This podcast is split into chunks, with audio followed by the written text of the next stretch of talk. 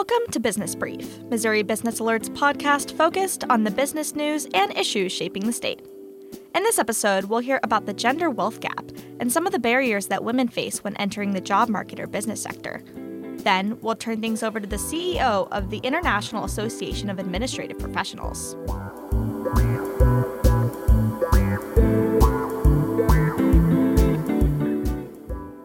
My name is Siggy Reese, and joining me is my co host, Teddy Majorca. Teddy, how are you doing today?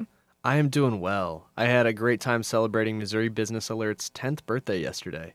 How are you doing, Siggy? I'm doing great as well. Those cupcakes we had yesterday were honestly pretty awesome. And I just can't believe that MBA is 10 years old. Neither can I. It has been an awesome experience working for the MBA, and I am looking forward to the rest of the summer. I completely agree. Let's get into this week's headlines.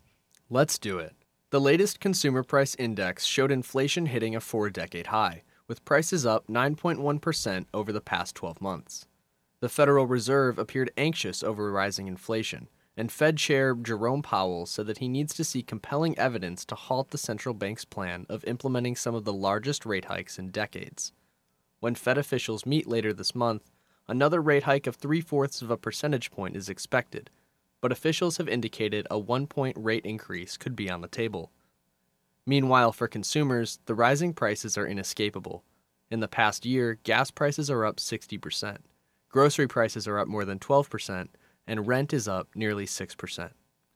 The developer of the planned Grain Belt Express wind transmission line announced that it will expand the maximum capacity of the line to 5,000 megawatts from the earlier plan of 4,000 megawatts. In addition, Missouri will receive half of the power carried along the line rather than only around 10% as previously proposed.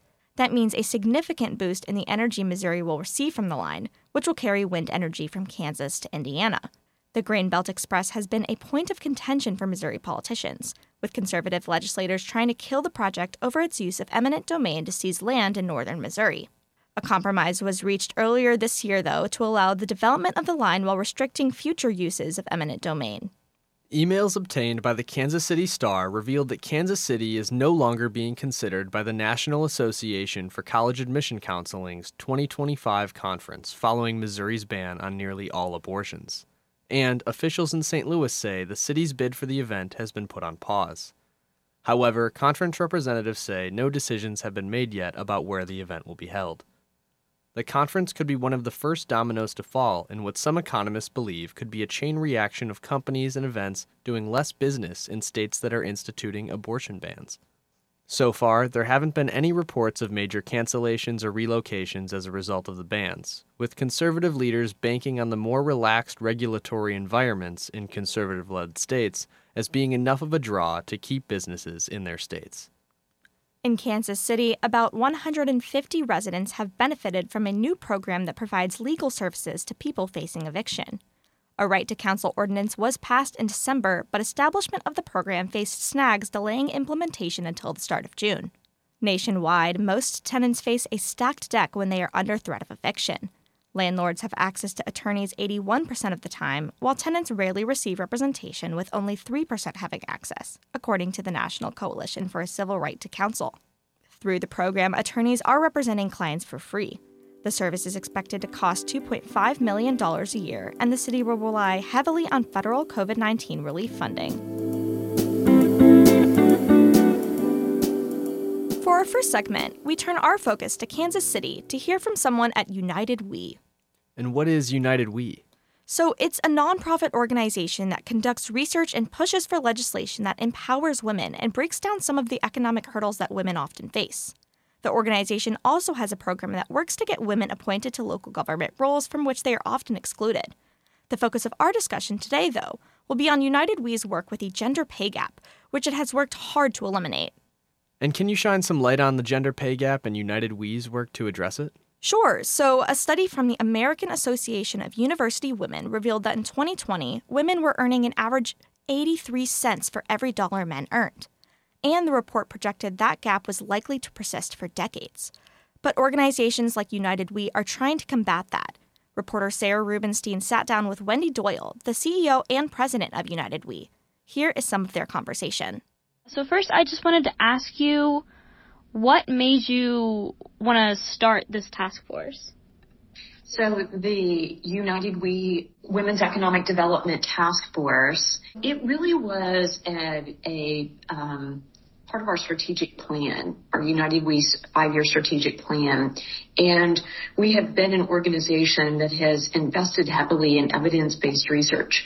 And really, we had updated recently with University of Missouri's Institute of Public Policy the status of women in Missouri. And we wanted to take um, that quantitative research study and really uh, just test it and hear from women around around Missouri. So as a result, we put together the Missouri Women's Economic Development Task Force. And that task force provided leadership to hosting nine town hall sessions around around Missouri so that we could really, you know, hear firsthand from women. And the task force role was to help us um, create awareness about the town hall's opportunity. And that was really the role of what the task force um, was. It was a representation of women um, by um, diverse industries as well as by unique um, geographies as well. What kind of stories have you been getting from female workers in Missouri that kind of launched this task force? childcare is a tremendous barrier that's holding women back to be able to participate in the labor market. So that was, you know, kind of a, a key finding from all of the town halls is really childcare is a challenge. And the challenge really was presented itself during the pandemic. So many of the childcare facilities closed as a result of the pandemic and with no plans to reopen. And that really has put a damper on the ability to be able to find childcare, let alone affordable childcare, um, which our status of women in Missouri really highlighted that you know, infant care in the state of Missouri is equivalent to in-state college tuition. So it's extremely expensive and really has put Missouri families in a position to have to choose between work and family because childcare is so expensive and that it's it's not available to everyone. So that was a key finding of what we heard from the town halls. What exactly has caused women to like struggle to come back to work because of the pandemic besides like childcare and stuff? We learned during the pandemic in the in the workforce that you can work remotely, you know, and having that flexibility in the workplace is really important to women. And that's one thing that we learned and heard as we toured around Missouri that women want that flexibility in their workplace. And not every employer is, you know, um, accommodating. Now, certainly we've seen a trend with employers in Missouri really paying attention to that. And because the, um, you know, the unemployment rate for specific jobs are pretty low, that flexibility is, is the name of the game. So for a re- retention strategy. So we certainly heard that that flexibility is important. What we also heard interestingly is that you know, as the workforce, you know, for, for women who may be, you know, having, participating in the labor market for several years, they're starting to experience their family members are aging. So being, having to be able to care for aging parents or aging family members and being able to have that flexibility in their work schedule to be able to support that, their family members. So what we heard and we really tested, which is, which is important to United We, is you know, employers offering a paid family and medical leave policy, which not every employer does. And how exactly do you plan to attack these problems? Do you guys have any action items that you're setting in place? So a couple of things um, happened as a result of. Um, we certainly worked this past session on a fast track grant program that the governor signed recently into law. And what this fast track program offers is a scholarship opportunity for anyone who has dropped out of the workforce and wanting to re-enter. They may need some continuing education. They may need some apprenticeship opportunities. They, they may be interested in learning a new trade. And there's the scholarship opportunity that doesn't require any repayment back to the state for eligibility. We know that about 80% of the recipients of the workforce The Fast Track Grant Program are women. So this is a solution that we heard from women that would be beneficial to help them get back to work. I know we've talked about obviously how women having trouble getting back into the workforce hurts themselves, but can you talk on a more broader scale of how this issue is just affecting Missouri's economy as a whole and why this is a bigger problem than just women? Absolutely. And there's a McKinsey Global Institute research study that we've really um, focused on that highlights women's participation specifically in Missouri. And if we can get women back, you know, in the workforce, fully participating, that we can grow Missouri's economy by as much as 15% just by getting women back to work, by as much as 15% by the year 2025, 24, 25. So there's, you know, some great opportunity for Missouri, but it just is reducing the barriers for women to get back to work. But we also heard, you know, that also means not only going to work for a company or an organization, but it also means starting a new business. And we certainly heard loud and clear from women during the pandemic that they had some time to hit the pause button, you know, with that remote working, um, or if their jobs were eliminated, just to, to creatively think about what could be next. And we heard a lot of women, you know, express interest in starting a business.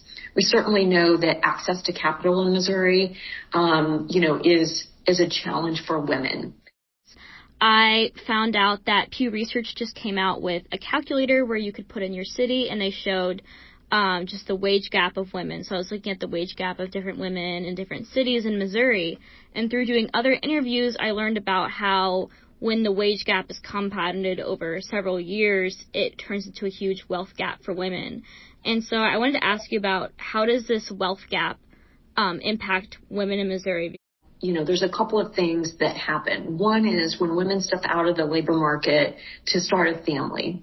Um, there starts to be the divide between women and men and, and really the, the salary, um, you know, ability to be a wage earner. You know, the gap starts there. And then once a woman re-enters into the labor market after their children may have grown or they, you know, started school, they want to re-enter, you know, the, the gap is just widened. And it's very difficult to catch up. So in Missouri, as you pointed out, it's about 78 cents to the dollar um, women make to, compared to what men make. So you think about, okay, women aren't making as much as men for the same work.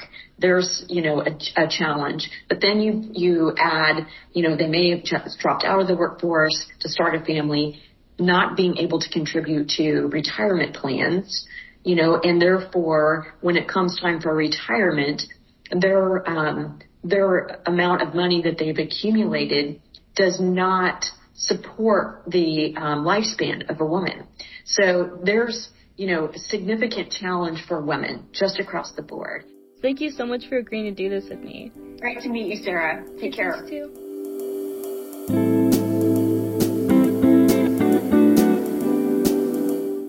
For our second segment, we'll discuss the administrative professionals industry with International Association of Administrative Professionals CEO Melissa Mahoney. Okay, so what does Mahoney's group do? Well, it's an international nonprofit headquartered in Kansas City. The group has roughly 7,000 members and a footprint in 62 countries, with most of its local branches in the US and Canada. The group focuses on leadership, community, certification, and accessibility for administrative professionals. Interesting. So, what's going on with administrative professionals? The workforce is in the middle of the Great Resignation, and administrators are not immune. With executives resigning, many administrators either have to go with the executive or transfer to a different department. We're also seeing administrators start to get more leverage as companies become desperate to retain talented employees. Missouri Business Alert's James Marshall has more does that mean anything to like your organization or even like members kind of as more workers try to push for the work from home and are you seeing like a way that you can try to transition and get administrative professionals to work from home Mm-hmm. Yeah, actually, it's had a couple of impacts to our audience. Um, the first that you kind of spoke to is we did see that our administrative audience ended up being the group of people who stayed behind and made sure that the office was still functioning or that you know there were a lot of things that needed to transition in order to allow the rest of the workforce to work remotely. So figuring out the systems and and areas of support in order to make sure that those things that had to have been paper signed before are able to be docu signed or it was the admin kind of in the center of that transition who was stuck in the office making sure that those things all function correctly or properly or running to the office on the weeks that somebody needed something that was only housed in the office it was our administrative support staff that ended up being the ones that ran to the office. Are there other kinds of challenges that you're seeing administrators face uh, like during the great resignation maybe even like from a higher up standpoint getting people to work in the administrative industry? Yeah i think actually um, there are two impacts uh, that we've seen so far. The first is that their executives are resigning. So we're seeing the people that they support are the ones in this first wave of resignation. And so they're being kind of upended in their role and they deal with that anyway. So it's not like that's a new experience for them. They they experience it at some point in their tenure usually um, either they transition to a different department or um, their boss gets promoted. So it's not like it's a new experience but the fact that it's happening all at the same time you know there are a lot of admins who are experiencing that same thing which leaves them feeling kind of insecure about their future. Is there going to be a replacement for that person and will i have the same relationship with them? Um, and that really is the beauty of the the administrative support function being seen and used as a true partner in business. If if they have that partnership what we've seen is either the admin goes with will make the move with the executive to wherever it is that they've gone um, because they've built that partnership and that relationship that you know they don't they don't want to leave it. The executive doesn't want to leave the admin so they just bring bring the admin with them. Um, that has happened consistently. We've seen that quite often with the partnerships that have really been cultivated. So then are how have wages been at least for administrative professionals? I don't think we've yet seen the impact from the wage perspective at least on a wide wide scale. Um, and i think that i was pointing to that kind of earlier that we're we're kind of right on the edge of that impact being kind of more widespread. So i am actually really anxious to see if it does create some leverage. I mean i think we always have opportunity for leverage whether it's given to us or not i think we can create it. Um, but i think we have this really cool pivotal moment where we could create communal widespread leverage to anyone who is being impacted because I do think that companies are um, reaching a point of almost desperation to keep good talent um, because they know that there are a lot of options and opportunities out there. Um, it's really easy right now for an employee who is a top performer to go find better pay, better benefits, possibly better balance, better flexibility. I believe it was released last week for specifically the administrative sector that the unemployment dropped uh, actually between the months of May and June. Um, and then since March, it's down almost 2%. It's down 1.9%. I'm not, you know, totally familiar with like the specific sector, but is there any way you could touch on some of the factors kind of driving the rate down? And then should we see that trend to continue? I believe right now it's sitting at 6.1%. So should we kind of see that in the next coming months move down into low fives, maybe high fours? Yeah, it's a trend. Obviously, we watch um, those trends along with just trends on. Let me back up and just say the trends from BLS or any sort of data set system are tricky for our profession because our profession is defined so loosely. Um, we have hundreds of job titles that exist out there that could or could not be administrative support function. Um, and the BLS honestly changes what they categorize as administrative professional pretty pretty constantly. Um, and we've done some work to to really advocate on behalf of what we know should be defined as an administrative professional. But it it, it is hard to monitor those tr- those trends and really know you're comparing apples to apples when the target kind of moves all the time and people who actually are in the profession sometimes don't identify themselves as being in the administrative profession. Again, thank you so much. I appreciate it. Thank you. It's now time for us to move on to our words of the week. Teddy, what do you have for us? This week, Siggy, I've chosen beer. Interesting. And why did you choose that? Well, a recent report revealed that Busch Light sales are up 4% over the past year, with 6 million cases sold between mid May and mid June. Wow, that sounds like a significant increase. What is driving the rise in sales? Busch Light is among the cheaper beer options, and with rising inflation, many people are looking to save money where they can. For some, that has meant trading in premium or pricier brands for value beers, and Busch Light happens to be the nation's top selling value beer. Anheuser-Busch InBev has also made a significant marketing push with the brand, using social media influencers and events as a pathway to reach consumers. Interesting. So, are other Anheuser-Busch brands experiencing similar success, or is this limited to just Busch Light? The other legacy brands, such as Budweiser and Bud Light, have struggled recently, losing a lot of their market share. And this has canceled out any gains made from the growth Busch Light has shown. The increase in sales also comes at a time when other light beers like Miller Lite and Coors Light have fallen off, making Busch a distinct outlier in the industry. Enough about my word of the week, though. What do you have for us, Siggy? So, this week I have chosen wastewater. Aha, going from one liquid to a much less appetizing one. So, what have you seen recently that made you choose wastewater? So, as more people choose not to get tested for COVID or opt for at home COVID tests, health departments must look elsewhere for data to track the spread of new variants. The testing and examination of wastewater by water treatment plants has become an important key to identifying new COVID strains in Missouri. Okay, gotcha. And how long have these water treatment plants been doing this? And how extensive of a network does the state have to examine samples? So, in Missouri, there are 112 sites being monitored, and some plants, such as the Bissell Point Water Treatment Plant, have been collecting samples since the start of the pandemic in 2020. With 60 to 70 percent of the state's population in the sewer shed sampling program, Missouri has one of the more comprehensive systems, allowing for greater analysis of viral loads in communities. So, just how are these samples being used to help combat COVID? Well, the data is extremely helpful at showing what strains are more prevalent and how likely they are to spread. Wastewater testing helped predict the rise of the Delta and Omicron variants and recently revealed mutations of the Omicron variant. The data doesn't matter much, though, if health departments don't act on the information provided. That has been a key sticking point, particularly in more rural areas, where health departments often lack the manpower and resources necessary to analyze samples, share information, and execute policy decisions based on what they learn. Now, for our closing thought, we will turn things over to Wendy Doyle, the CEO of United We, for some thoughts on what it will take to return to the pre pandemic working environment for women.